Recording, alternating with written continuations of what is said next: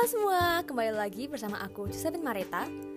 Pada kesempatan kali ini kita akan bahas topik yang lagi hits banget nih di kalangan anak muda. Siapa coba yang gak pernah belanja online?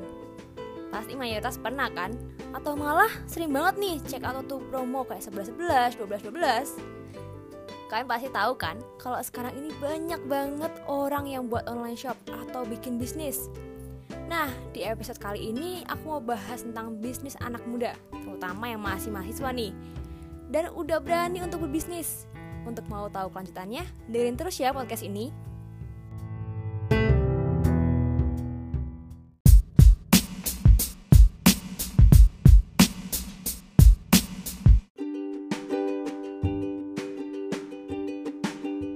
Oke, biar kita semakin memahami apa sih alasannya kok masih muda atau masih mahasiswa tapi udah berani untuk mutusin bikin usaha. Nah, di podcast kali ini aku akan mengajak temanku untuk berbagi cerita tentang latar belakangnya berbisnis atau buka usaha. Hai guys, kenalin aku Geralda Almira. Sekarang aku umur 20 tahun dan aku lagi kuliah di Raffles Jakarta jurusan Fashion Design. Sekarang ini aku udah semester 7 and I'm working on my graduation collection karena next term itu udah term terakhir aku. Jadi aku saat ini ada 2 online shop. Yang pertama itu Pinnacle Official. Di Pinnacle ini aku jual baju-baju hari di wear, jadi kayak baju-baju yang kita pakai sehari-hari gitu. Terus yang satunya itu namanya Kalin & Co. Itu kita jual sleepwear collection. Tapi kayaknya di kesempatan kali ini aku bakal lebih banyak ngobrol tentang yang Pinnacle Official karena yang Kalin & Co itu belum lama, jadi gak banyak yang bisa aku omongin juga. Aku mulai bisnisku ini yang Pinnacle sejak bulan Juli 2020, which is waktu itu tuh masih coronanya parah-parahnya dan kuliahku itu sempat berhenti sebentar. Karena kan aku kuliahnya fashion design, kan gak mungkin ya mau jahit-jahit online, bikin pola online gitu kan agak sia-sia gitu ya bayarnya. Jadi waktu itu kuliahku sempat berhenti, cuma ada teori kelas doang. Dan aku pikir kayak oke lah, aku masih ada waktu karena aku juga tipe orang yang gak bisa diem aja. Jadi aku mulai brandku yang Pinnacle ini. Alasanku kenapa aku buka bisnisku yang Pinnacle ini sebenarnya ada beberapa sih.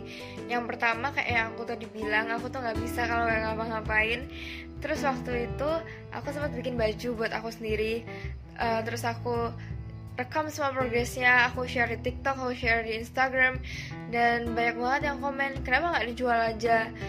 Terus akhirnya aku memberanikan diri buat jual baju-baju yang aku bikin. Kalau urusan time management jujur aja gak bisa diatur sih, karena aku sendiri di Raffles dari pagi sampai malam, pagi sampai malam, kadang-kadang bahkan pagi sampai pagi lagi. Oh ya, for your info, jadi kuliahku itu udah mulai offline dari Januari 2021. Sedangkan kayak kuliah lain masih pada online kan, waktu itu kuliahku udah offline sendiri. Jadi aku agak lumayan keteteran sih waktu itu. Sempet berhenti juga online shopku karena aku gak bisa bagi waktu dengan baik. Tapi akhirnya aku mulai lagi, walaupun tetap aja berat banget tapi masih bisa lah. Terus alasan kedua itu karena kan next term udah term terakhir aku kan, jadi habis itu aku udah lulus. Jadi aku gak mau habis lulus itu kayak aku nganggur-nganggur gitu loh. Dengan adanya Pinnacle ini kan at least I have something to do, walaupun aku masih ada internship. Dan walaupun dari Raffles sendiri kita harus buat suatu brand, tapi kan gak mungkin ya brandnya tiba-tiba bisa langsung jadi gitu. Jujur aja susah banget sih untuk stay konsisten, apalagi urusan sosial media. Kayak harus upload setiap hari, harus bikin konten dan lain-lain. Jadi biasanya tuh aku sempetin bikin konten setiap hari Sabtu Minggu, karena cuma hari itu kan aku gak ke kampus. Jadi aku biasanya catat gitu, aku punya kayak social media planner. Kayak aku tulis semuanya di situ, aku mau ngapain aja selama seminggu ke depan, terus aku bikin kontennya di hari itu. Karena aku yakin dari hari Senin sampai Jumat aku pasti nggak bakal bisa bikin konten. Wah, keren banget ya Alda. Bahkan di usia muda ini kamu udah punya 2 bisnis, Pinnacle Official sama Kalin & Co. Dan terus juga kamu udah mikirin ke depannya nih, setelah kamu lulus kuliah mau gimana.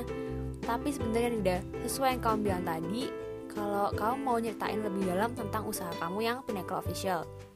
Jadi aku mau tanya nih, dalam bikin baju itu kamu ada nyiapin konsep sendiri gak sih? Atau yang mungkin bakalan jadi ciri khas gitu dari Pinnacle Official ini. Jadi konsep dari bisnisku yang Pinnacle Official ini lebih ke arah ready to wear fashion. Tapi aku gak mau bikin sesuatu yang pasaran banget, yang basic or simple banget. Jadi kayak I don't want to make something that everyone can do. Kayak suatu brand itu kan harus ada speciality-nya ya. And I'm a fashion student gitu loh. Even if I make something really simple or basic, itu harus punya kualitas yang bagus. Kayak finishingnya harus clean, jahitannya harus rapi, pokoknya harus profesional semuanya. Bahkan dalam pembuatan satu look itu aku bisa minta buat sampel ulang berkali-kali karena aku belum dapet hasil yang aku pengen. Dan juga aku selalu ngelakuin quality control. Dan slogan dari online shopku ini kan exclusively made for you. Jadi aku pengen setiap orang yang pakai baju dari brandku ini merasa nyaman dengan apa yang mereka pakai dan juga merasa confident gitu. Nah, dengan semua konsep yang udah kamu buat atau rancang sedemikian rupa ini, kamu ada planning gak sih untuk ngembangin bisnis kamu? Kan sekarang basisnya online ya. Kalau dari kamu sendiri ada keinginan atau rencana buat bikin toko offline gitu gak? Atau mungkin ada rencana sendiri buat kedepannya?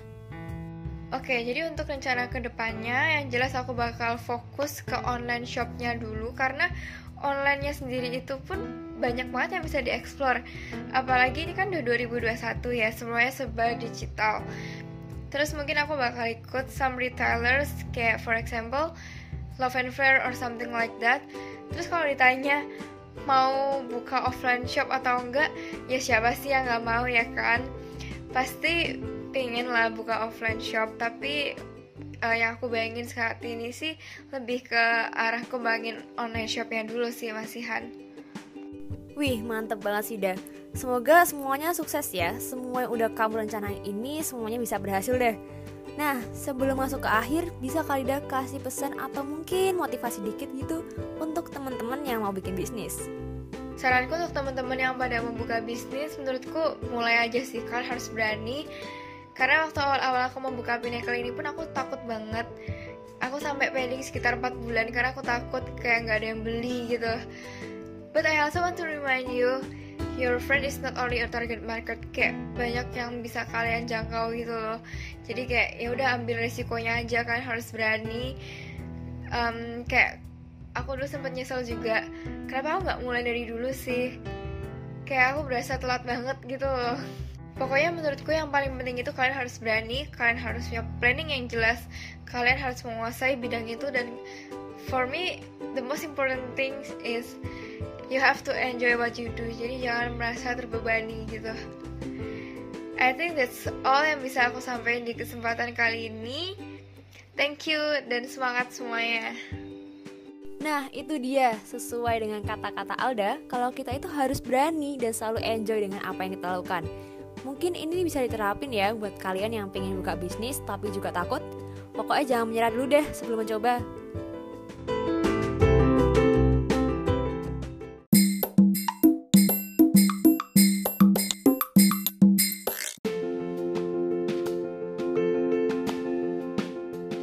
Wah, gak kerasa kita udah di ujung podcast ini.